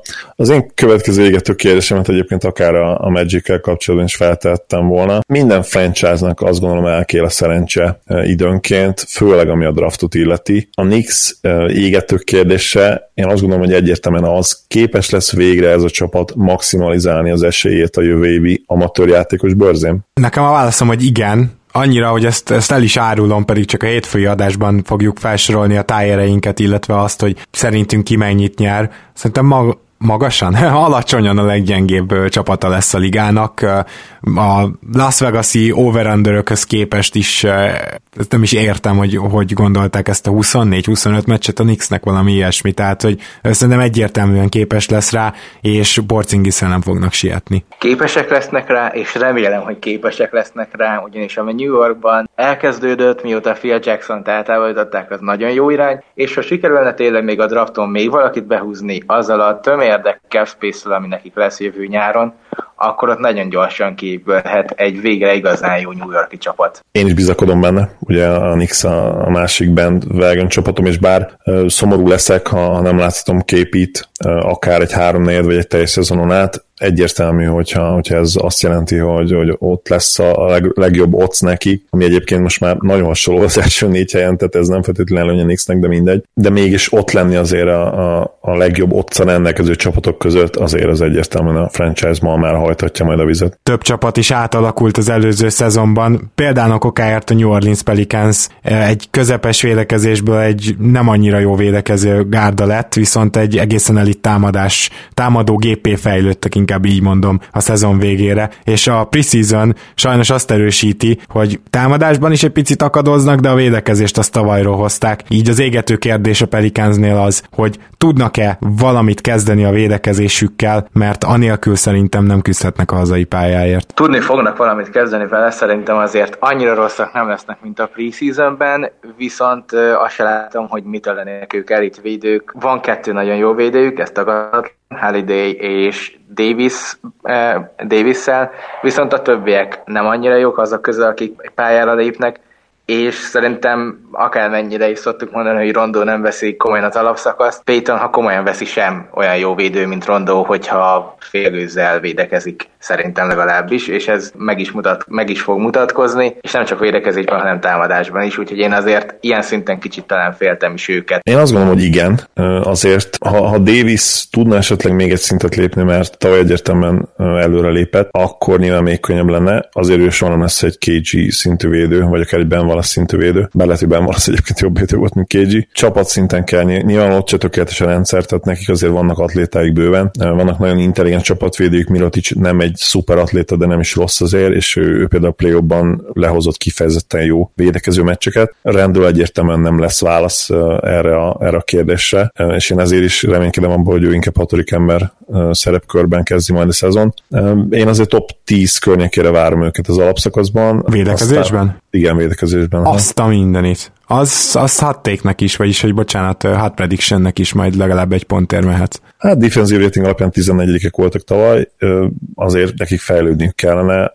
Amíg ott van Davis, nem lehet más út, mint felfelé, mint előre, úgyhogy én ezt így bekockáztatom nekik, aztán meglátjuk, hogy összejön vagy sem. Nálam a szezon egyik legizgalmasabb kérdés, és lehet, hogy a pre-season vagy most nagyon felhajzva, hogy végre Doug Rivers képes lesz arra, hogy elszabadítsa a szerb óriást, ugyanis szerintem Marjanovićnak már nagyon régóta érik az, hogy tényleg megkapja azt a lehetőséget, ami a per harminchat számájában már régóta megérmelne, és lehet, hogy nem ez a legfontosabb a Los Angeles Clippersben, de hogy engem ez érdekel a legjobban, az biztos. Tehát én arra vagyok kíváncsi, hogy Marjanović végre megkapja azt a lehetőséget, amit a számai alapján már régen meg kellett volna, hogy kapjunk. Nem. A- akár szó szerint fel tehettem volna én is ezt a kérdést, egy ezerben ugyanígy érzek, mint Gergő, Nagyon remélem, hogy igen, de az a baj, hogy szerintem sem, mert eddig is dominált, akármikor, amikor húsz perc, huszonöt perc játékidőt kapott, a csávó ilyen húsz tizennégyet, húsz tizenkettőt, tizennyolc tizenhármat, ilyen statokat hozott le, és nem egyszer, nem kétszer. Szerintem van legalább húsz tíz közeli meccséből tizennyolc húsz az en bé á-ben, és mondjuk, mondjuk huszonötször, vagy nem tudom, tehát hogyha van tizennyolc húsz ilyen meccs, akkor, akkor huszonöt harmincszor kapott lehetőséget arra, hogy, ezt, hogy ezt, ezeket a statokat le tudja hozni, és nem. Tehát, hogyha eddig se történt meg, akkor, akkor miért történne meg ezután? Pedig egyébként most még dominánsabb volt a preseason, tehát egészen hihetetlen. Ugye negyven húszat mondtam az előbb, és aztán negyvenhárom huszonhármat átlagolt per harmincatra. Igen, én is nagyon félek, hogy nem fogja megkapni, de egyébként lassan tartok, hogy én nem látom, hogy mi az az érv, amiért ő nem kapja meg. Megnéztem a statjait, minél többet játszik, annál jobb a csapatainak a mérlege. Minden egyes net rating, minden egyes statisztika szerint vele a legjobb az éppen aktuális csapata, és mégis ehhez képest azt látjuk, hogy tíz perceket, hogyha kap, akkor már örülhet. Tehát ez egy megoldatlan feladvány, nem hiszem, hogy bármikor meg fogom érteni, hogy ő miért játszik ilyen keveset, úgyhogy én azért nagyon szurkolok, hogy idén meglátjuk, hogy miért, akár azt is, hogy miért játszott ilyen keveset, és akkor végre abba hagyhatom ezt az értetlenkedést. Ha, ha már, bocsánat, ha már feltetted ennyire jól ezt a kérdést, szerintem meg tudjuk válaszolni. Most, hogy mi a tényleges helyzet, azt, azt nyilván nem tudhatjuk, vagy mondjuk nagy képesség lenne azt mondani, hogy szerintünk nem létezőek a, azok a negatív indokok, ami miatt nem játszik. Teljesen egyértelmű, hogy Doc miért nem játszatja. A, nem, nem gondolja azt, hogy, hogy a védekezés ne hullana szét, hogyha ő huszonöt harminc percet van, van fent. Nem gondolja azt, hogy nem jön egy small ball line-up ellen csapásként, válaszként, illetve nyilván azt is gondolja, meg azért erre volt példa is, hogyha, hogyha Boban nagyon sokat van bent, akkor nagyon hamar elfárad, és onnantól kezdve a lomha léptei helyett tényleg ilyen totális eszkavátorra változik. Szerintem ezt nem gondolni kéne, hanem meg kéne nézni, mert tényleg én megnéztem, mikor ő sokat játszott, akkor, akkor volt a legjobb a csapat, amikor ő tényleg sokat volt fent a pályán, soha nem volt ebből hátránya a csapatának. Tehát én legalább, ha, ha azt mutatnának tíz ilyen meccset, hogy lát, látod tényleg, hogyha sokat játszott, akkor szar volt, akkor azt mondanám, hogy jaj, jó, oké, bocsi. De... Igen, egyetértek veled, ez, ez szuper lenne, de sajnos nem fogjuk ezt megkapni, attól félek. Na de akkor vissza is tovább. Sok csapatban vannak játékosok, akik a körülmények, vagy akár saját csapattársaik nyomására, hatására, valós tudásuk és tehetségük alatt kell, hogy teljesítsenek. A, a Wizards égető kérdése szerintem ráfordul, ráfordulhat végre Otto Porter az All-Star mérkőzés felé vezető útra? Nem. Gábor, nagyon rövidre fogta most terem a válaszokat. Egyébként... Azt mondom, hogy sajnos, sajnos egyet kell, hogy értsük vele, mert tudom, hogy miért mondott nemet, mert ott van ez a két, hadd nem mondjam ki, hogy milyen játékos. Két fafejű periméter játékos mellette. Szóval igen, közben én is mondtam, de akkor lehet nem hallatszott. Tehát, hogy igen, én is úgy gondolom, hogy nem, és ugyanazért, amit mondott Zoli is, tehát nem lesz meg neki a lehetőség ahhoz, hogy megmutassa, hogy ő mennyire jó. Amikor hallottam a nyáron, hogy Miles Turner hogy ígérgeti, hogy most aztán a lepattanózása jobb lesz, és megerősödik, akkor így utána mondjuk azon gondolkoztam egész nyáron, hogy mi lenne az Indiánával, hogyha ő tényleg jó lenne. De a preseason, és egyébként a Summer League alapján is mégis a legégetőbb kérdés, amit felteszek, nem ez lesz, hanem az, hogy Aaron Holiday mikor kerül be a rotációba, és mikor kapja meg az őt megite- megillető húsz percet, mert elképesztően en bé á-redi a csávó. Láttam két meccset is, illetve nem az egészet, így belenéztem, meg megnéztem az ő YouTube highlightjait is. Hihetetlen, hihetetlen a figura, tényleg, meg ez az Holiday család, hát ott milyen genetikai kód lehet, nem is tudom, tényleg lehet, hogy valami laborba rakták össze a gyerkőcöket.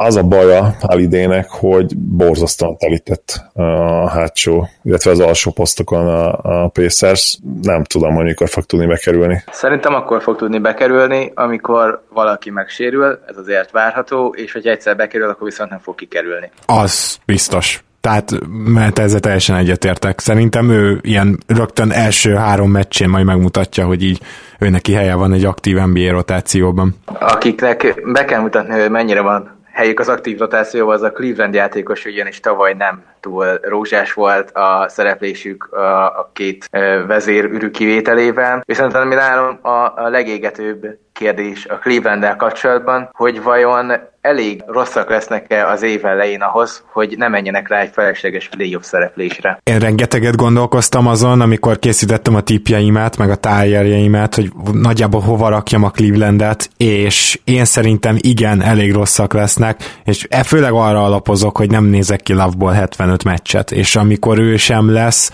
akkor szerintem ki fognak kapni, illetve a Clevelandből azt is kinézem, hogy a fiatalokat így is muszáj, hogy erőltessék, de egy idő után mondjuk már George Hill-ek nem is játszanak majd, hogyha esetleg elég rossz a mérlegük. Én azt gondolom, hogy nem lesz playoff. Egyszerűen én sem tudom elképzelni, hogy, hogy Love le tud hozni egy miniben ott domináns évet.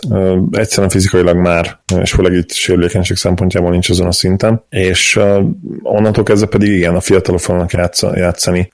Nem gondolom azt, hogy, hogy például George Hill-t most akkor erőltetni fogják harminc percre, például, hogyha egy Love-ot egyébként is kiültetnek, mert mi a francnak tennék, azért talán nem saját maguk ellenségei, és, és akkor már ott lesznek a fiatalok, főleg ugye itt nyilván Sextonra gondolok, Chedire, illetve Zizicre is, aki egyébként lehozott egy egészen domináns mérkőzést is a, a preseasonben. Nagyon kíváncsi vagyok arra, hogy, hogy ő megkapja-e esetleg a, a rotáció perceket az évre, én valószínűleg nem, mert sajnos Gergő kedvence el fogja venni elől a helyet. Igen, az én kedvencemmel kapcsolatban pont ezt akartam mondani, hogy egy kicsit félek azért attól, hogy a Cleveland nagyon megindul, mert hogyha Nance hozza azt a mindenki által vált em vé pé teljesítményt, amit akkor lehet, hogy az év elején egy nagyon durva mérleggel kezdenek, és aztán pedig majd, mikor kiismerik, hogy Nance-t hogy lehet harminc ponton tartani, akkor kicsit visszábesnek. Komolyra fordítva a szót, egyébként a valóságban is kicsit féltem a Clevelandet, hogy egy esetleges jó hajrá után elkezdik erőltetni ezt a playoff hajszolást, és a végén belekerülnek a Charlotte-féle, elég jók vagyunk ahhoz, hogy szarok legyünk,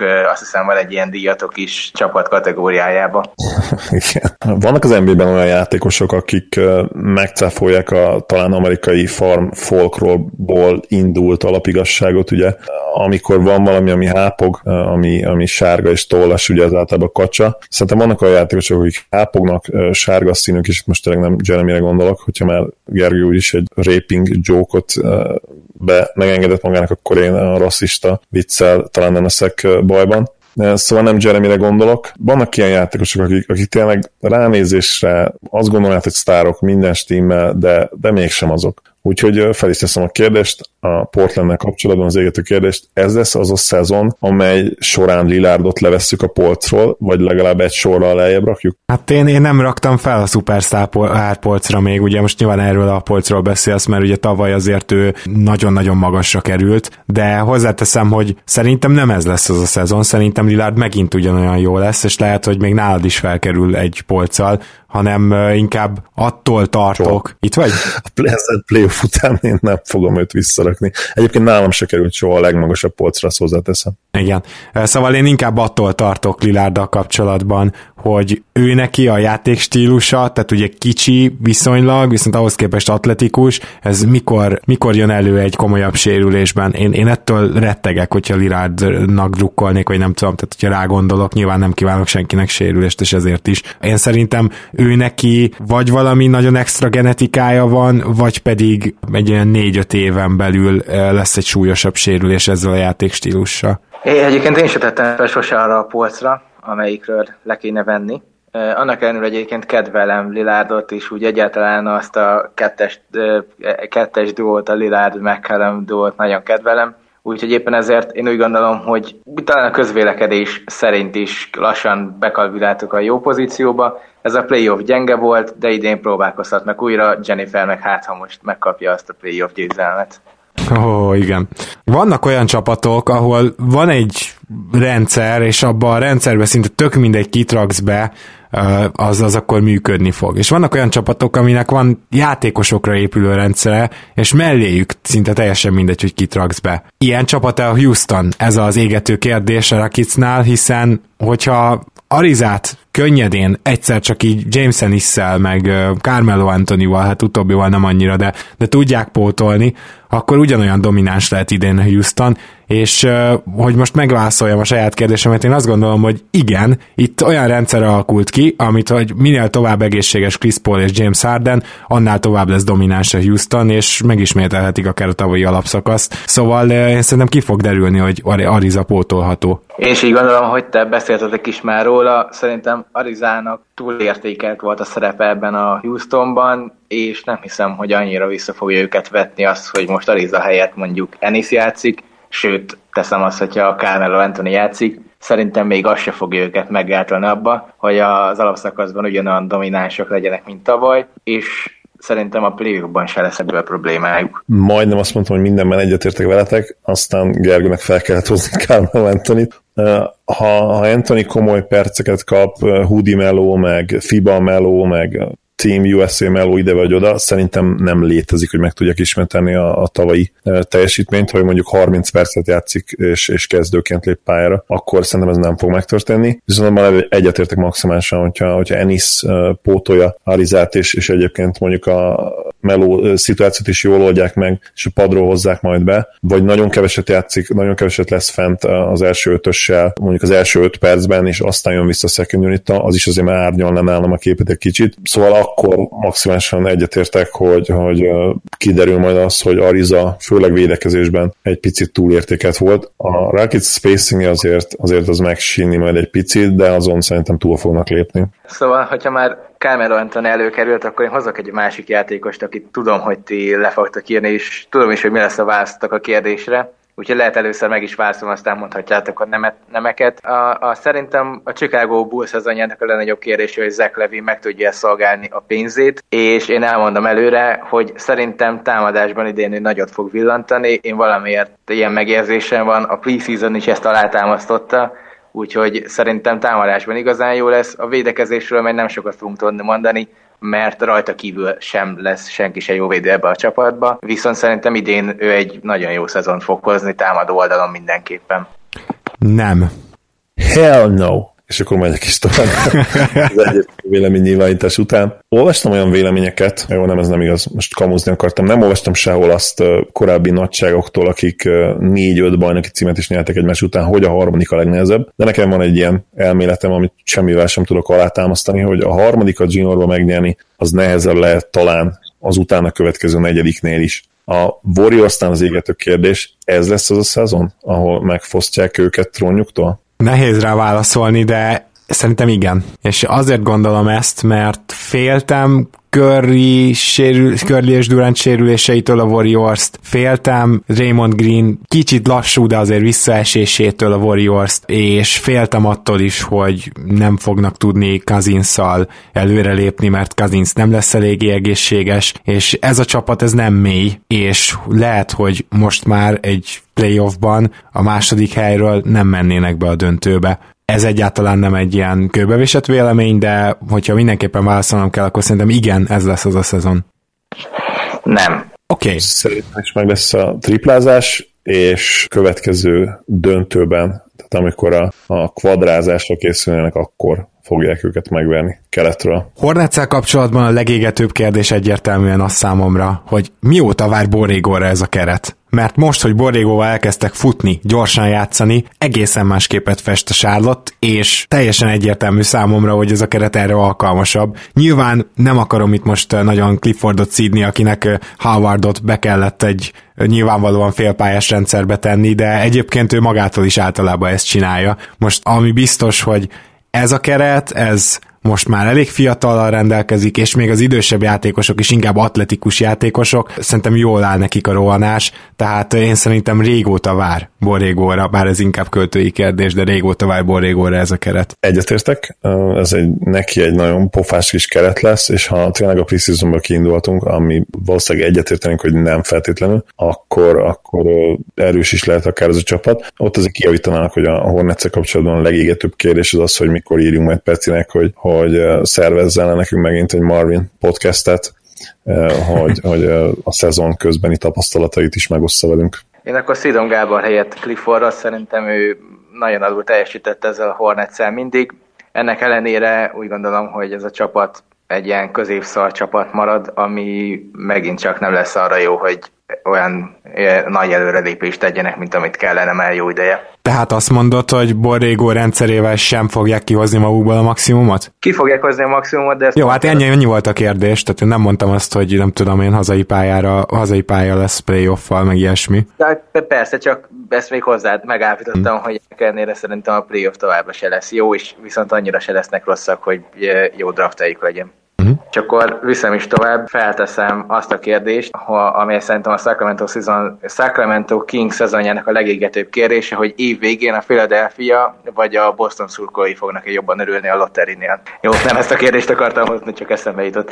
Szóval igazából az a fő kérdésem, hogy vajon a Giles-Bagley duó megkapja-e az elég szerepet, emellett a Zach Randolph, Costa Kufosz, Willie Cauley-Stein trió mellett, ahhoz, hogy megmutathassák, hogy mit tudnak ők igazából. Szerintem igen, mégpedig azért, mert itt ez egy olyan csapat, ahol a vezetőségnek mindig is túl nagy beleszólása volt abba, hogy mi történjen, és biztos vagyok benne, hogy ezt a két játékost, még ha Jörger a saját kis konzervatív felfogása szerint nem is harminc perceztetné, de a vezetőség nyomni fogja, ahogy csak tudja, hogy minél többet játszanak. Hát ha nem kapják meg, akkor végleg megkoronázhatjuk a Kings-et, mint a leghülyébb franchise is, ugye nekik ez meg is van a koronájuk, úgyhogy elég egyszerű ceremónia lenne. Én borzasztóan félek tőle, hogy nem fogják megkapni. Ez a preseason nekem nagyon csúnyán festett pont ebből a szempontból, mert én őket várnám alapból is a kezdőbe, és szerintem minden egyes pályán töltött perc elvesztegetett a Sacramento Kings szempontjából, amikor legalább egyikük nincs fent. Ha már beszéltem a kacsákról, akkor természetesen még egy kérdésbe bele kell őket csempésznem, hiszen nagyon aranyos állatok. Hogyha a Celticsnek ki is derülne a másik delikvensről, ugye Kyrie Irvingről, hogy, hogy valóban kacsa, ugye mert hápog, sárga, és ugye kacsának látszik, azt tudjuk, de hogy ő valóban kacsa, akkor is én azt gondolom, hogy a Celtics legégetőbb kérdése, mi lesz a csibékkel? Teljesen rendben van a kérdés, és a válasz az tényleg nehéz, mert egyrészt ott van az, hogy nagyon szétosztják azért a labdát, tehát itt, hogyha valaki nagyot fejlődik, az se biztos, hogy észrevesszük, hogy szinte szó szerint idézzek a Celtics-es adásból, úgyhogy szerintem a csibék azok szépen csöndben a saját útjukon haladnak, és nem lesz ilyen hatalmas kiugrás, nem fog valaki kakassá, vagy éppen csirkévé nőni. Én nagyon bízom benne, hogy az állatok közötti versengés meg lesz, és a csibék szépen lassan kiszorítják a kacsát a csapatból is, és akkor az a Boston sokkal jobb lesz szerintem. Jaj, ez nagyon tetszett. És én egyet is értek Gergővel egyébként, úgyhogy én ezt szeretném látni. Nézőhallgatóink tudják, hogy nem vagyok a legnagyobb Kyrie Irving fan. Igen, de ráadásul a kacsa bejelentette, vagy nem tudom, behápogta, hogy ő mindenképpen hosszabbítani akar, úgyhogy fel van adva a lecke ezzel kapcsolatban.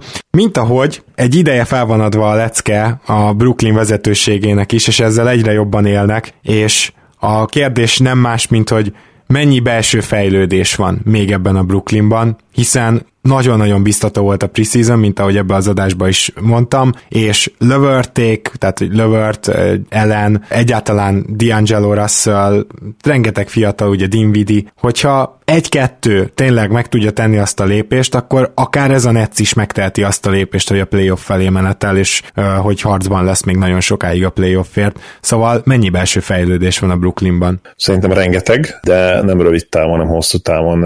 Én Muszában is nagyon sokat láttam, egyébként szerintem a mai en bé á-re az ő játékstílusa szinte tökéletes, egy pici ball handling, megvan a méret, megvan a shooting, én azt gondolom, hogy ő később hatékony lesz, most van egy kisebb sérülése, és van egyébként a, a Netsnek egy sereg olyan játékosa még, akiben bár szupersztár potenciál nincs, azért azért minőségi játékosokká válhatnak majd, viszont azt nem tudom elképzelni, hogy ők a playoffért idén harcban legyenek. Én is úgy gondolom, hogy nagyon sok belső fejlődés van ebben a Netsben. Hogy őszinte legyek, Jared Allent annyira sztároltátok, főleg Gábor, hogy akartam nem szeretni, de be kellett látnom, hogy tényleg nagyon jó, és, és éppen ezért én is úgy gondolom, hogy ez a Nets idén jó lesz. Náluk is azt gondolom, hogy talán túl jó is lesz ahhoz, hogy ők ezt a jövő évi draftot még ne várják meg, és a jövő évi. Pedig, pedig úgy gondolom, hogy náluk is egy Knickshez hasonló fejlődés kellene, tehát hogy idén még rosszak, és jövőre megint csak ott lesz az a nagy szabadügynök piac, náluk is a nagy helye, és akkor kellene összehozni egy frissen draftolt lukival, ezekkel a fiatalokkal, és egy jó csapatot összehozni. Van még hely a Jared Allen vonaton. Blake Griffin blokkot nézzétek meg, a Jared Allen Blake Griffin ellen elkövetett blokkját, amíg nem lettetek, nézzétek meg. Igen, mellesleg egy öt blokkos meccsen, tehát az az ötből volt az egyik.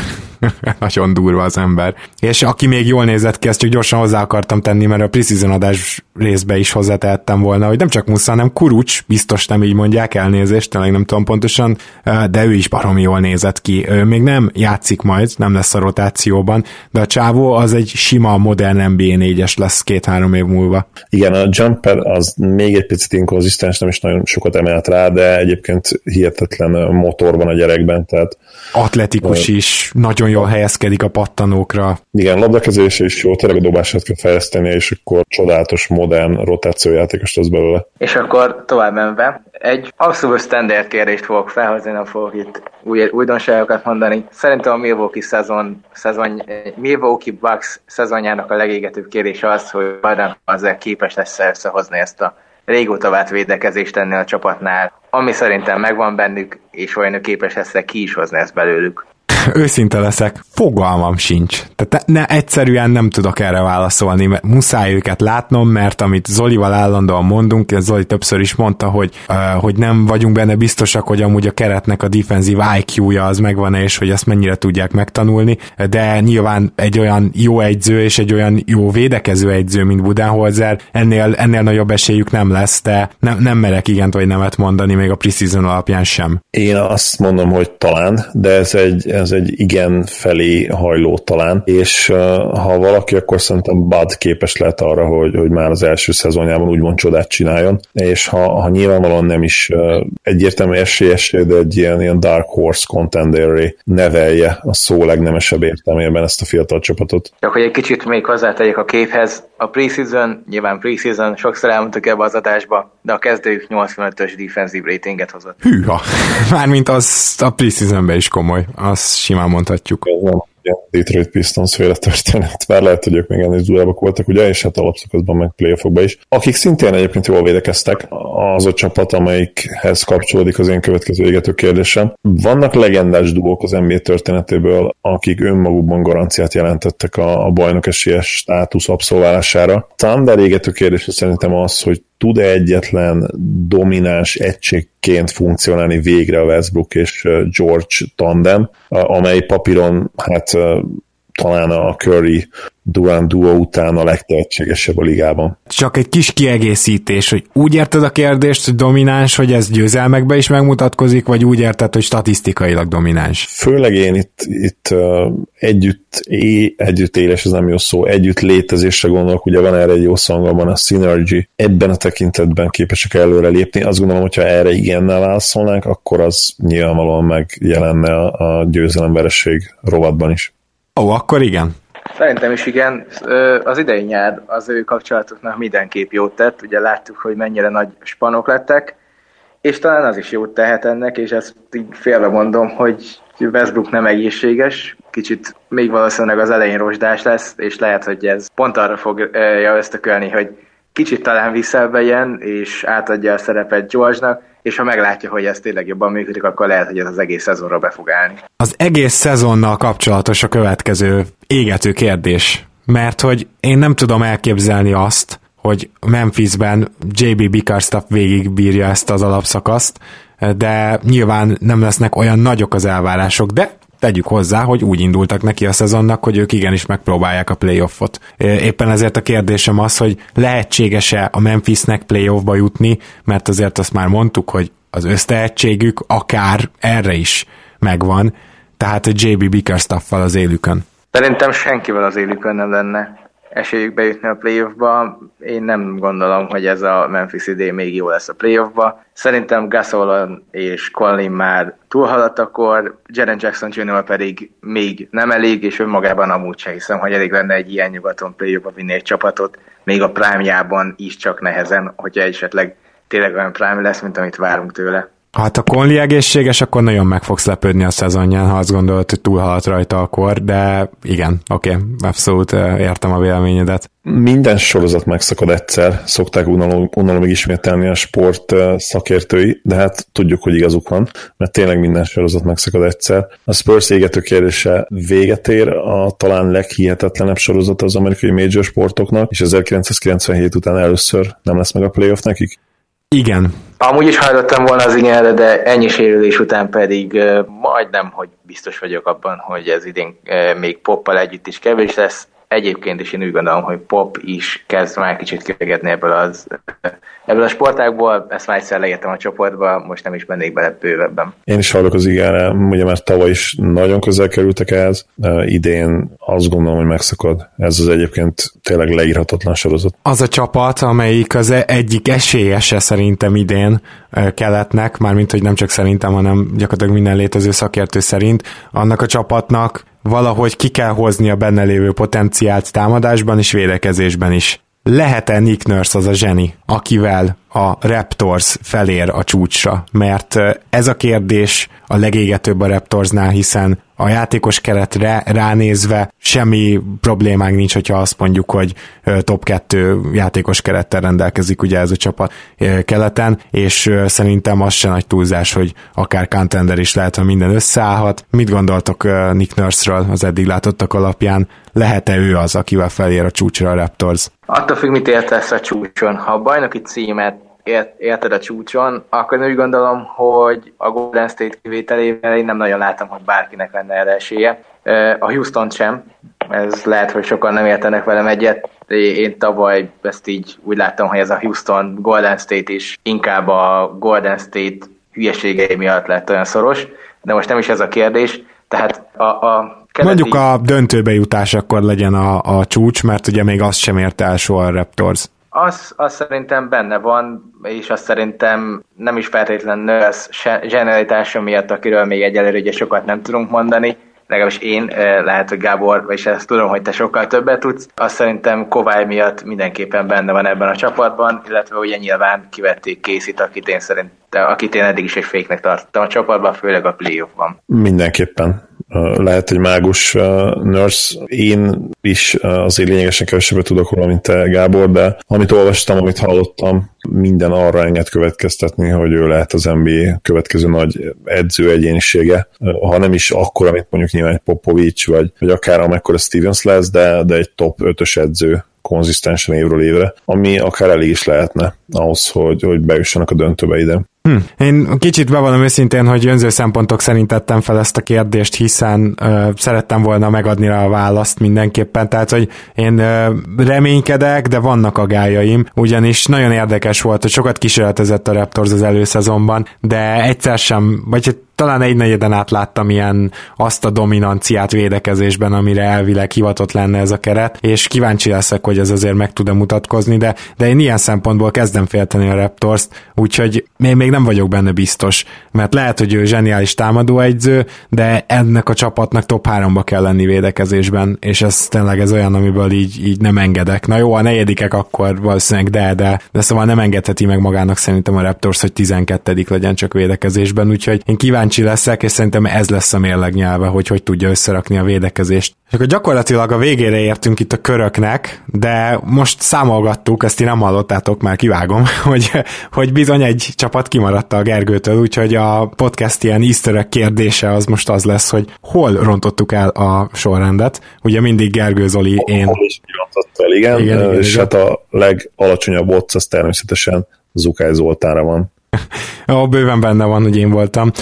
Viszont, ha már van egy kimaradó csapat, akkor gyorsan azt még beszéljük át, úgyhogy Gergő, mi a Suns égető kérdése? Nyilván náluk szerintem nem is nagyon lehetne más... Bocs, bocs, bocs, csak egyébként ez megvan, ez a Suns égető kérdése, meg ez amúgy Arizonával kapcsolatban is jó, szóval na mindegy, mehetsz. Tényleg jó volt.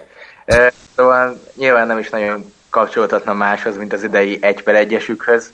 Nekem az a fő égető kérdésem, hogy elhisszük azt, hogy DeAndre Ayton tényleg olyan jó, mint amit a preseasonben és a Summer League-ben is mutatott, mert a, ez a preseason ez nagyon durva volt, olyan tekintetben, hogy harminchat percre vetített statokban ő egy huszonöt tizennégyet hozott hatvannyolc százalékos té es-sel, és ez tényleg olyan, ami, amit én nem tudom, hogy gondoltam volna, hogy ilyet első évében ő fog tudni hozni. Nem, nem, nem hiszem el, hogy ennyire jó. Mármint jó lesz, de nem, messze nem lesz ennyire jó, és azt gondolom, hogy az ilyen nagyon tehetséges újoncoknak az első hónapja sokszor sikerül nagyon jól, aztán egyre jobban megjönnek a scouting riportok, és amikor ez megvan, és elkezdik nézni, hogy mi a gyengessége, akkor meg általában jön egy visszaesés, és teljesen hasonlóan várom ezt Aytonnál is. Egyértelmű, hogy, hogy ennyire nem jó, tehát most a konkrét statokat megismételjük, amit mondtál, huszonhat, tizennégy, hatvannyolc százalékos té es, egyértelmű, hogy nem ennyire jó. Szerintem Lukának is egyébként, meg Dennis Smithnek is brutális per harmincöt van, ugye most csak a szlovén például újonc, de ő se annyira jó, mint ami a, mint ami a pre-season, szerintem ő is ilyen hatvan, bőven hatvan százalék feletti té es-se lehet. Azért ez egy nagyon kicsi minta, viszont nagyon-nagyon jó lesz, és a húsz per tízet azt, azt szerintem így be lehet írni már most a, a históriás könyvekbe előre. Na én, én így gondoltam, nyilván nem ezek a statokkal, de szerintem ez a húsz per tíz is egy nagyon komoly statisztika lenne, és én, hogy őszinte legyek, még ebben sem vagyok teljesen biztos. Én sem. Akkor az, akkor az egy nagyon komoly rookie szezon lesz, és akkor a, a szánszurkolókat lehet végre irigyelni is valamiért.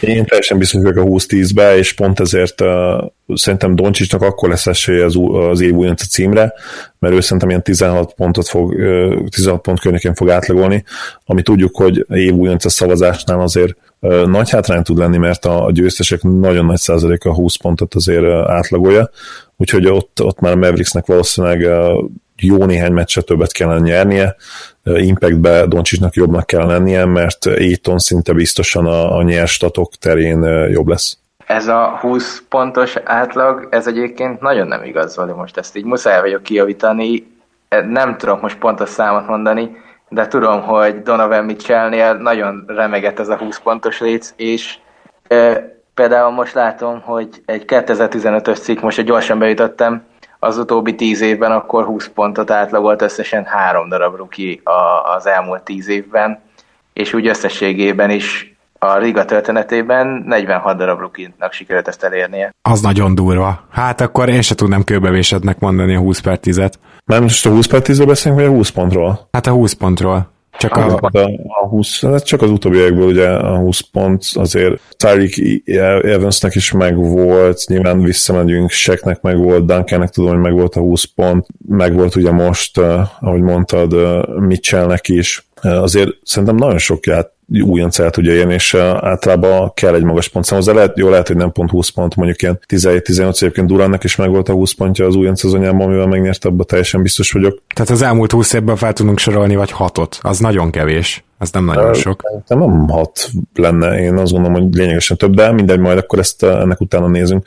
Igazából lényegtelen, lehet, hogy most akkor nem konkrétan húsz pont. A lényeg az, hogy a magas pontszám azért hatalmas előny szokott lenni, hogyha az tizennyolc, akkor tizennyolc, de, de majdnem húsz pont közelébe kell átlagolni az újoncoknak. Általában ahhoz, hogy megnyerjék a, a, ezt, a, ezt az elismerést, abban szinte teljesen biztos vagyok. És erről pedig egy kicsit bővebben beszélünk majd, hogyha elérkezünk ahhoz az adáshoz, amelyben a keleten-nyugaton a harcot megpróbáljuk megjósolni, tehát keleten-nyugaton díjakat, és akkor mellette a sokkal kevésbé jelentékeny en bé á díjakat is megpróbáljuk megjósolni, de először majd hétfőn érkezik az az adásunk, ahol tájerekbe osztjuk a csapatokat, tehát az erős sorrendadásunk, és szerdán érkezik valószínűleg a Hot Prediction, vagyis a Bold Take adás, amiben megpróbálunk mindenféle őrült jóslatot a szezonra adni, és akkor nagyjából péntek-szombat magasságában legkésőbb jövő hétfőn érkezik majd a keleten-nyugaton díjak. Úgyhogy szoros lesz a menetrend, és azt se felejtjétek el, hogy mivel itt a szezon, ezért egyre inkább szeretném hangsúlyozni azt, hogy szeretnénk majd ezért egyre inkább hangsúlyoznám azt, hogy szeretnénk majd minél több meccset kommentálni, és az első az könnyen lehet, hogy a péntekről szombatra víradó hajnali kettőkor játszott Raptors-Boston mérkőzés lesz. Ha minden igaz, akkor akár Gibárszki Marcival együtt, úgyhogy azt mindenképpen már most a figyelmetekbe ajánlanám. Gergő, nagyon szépen köszönöm, hogy itt voltál ma is. Én köszönöm, hogy itt lehettem újra ebbe az adásban, és alig várom a szezont. Én is köszönöm, hogy elfogadtad új, újfent a meghívást, Gergő. És hát Zoli, neked is köszi, hogy itt voltál. Azt hiszem, kemény napok jönnek nekünk podcast készítés szempontjából, meg szabadidő szempontjából, de megéri, mert baromi jó podcastek és szezon kezdet. Alig várom, örülök, hogy itt lehettem. Szia Gábor, sziasztok! Köszönjük, hogy hallgattok minket, sziasztok! Sziasztok! Ha más podcastekre is kíváncsi vagy, hallgassd meg a Béton műsor ajánlóját. El tudod képzelni, hogy a podcastet, amit éppen most hallgattál, fél év múlva már a mesterséges intelligencia generálja? Mi sem. De ha érdekel, eljött-e már a gépek lázadása? Hallgass bele az Embertelen Podcastbe. Orsós Lajos vagyok, a műsor házigazdája. Egyelőre még élőben. Egyelőre. Fedezzük fel együtt, hogyan ismerkedik, randizik, mesél és vitatkozik Betty és Péter. Két teljesen mesterséges intelligencia. Lajos, a podcast címét mond még egyszer, léci. Oké. Okay. Embertelen Podcast. Ez a műsor a Béton közösség tagja.